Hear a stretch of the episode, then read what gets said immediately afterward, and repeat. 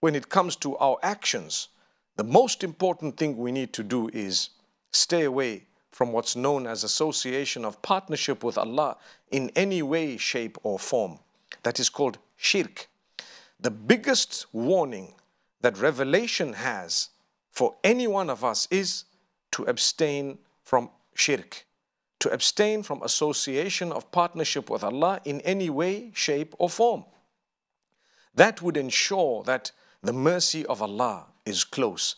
That would ensure that Allah Almighty would forgive us because He says to us quite clearly that one thing I'm not going to forgive is if someone has not sought forgiveness from having associated partners with me, again in any way, shape, or form. May Allah Almighty grant us goodness and grant us a deep understanding.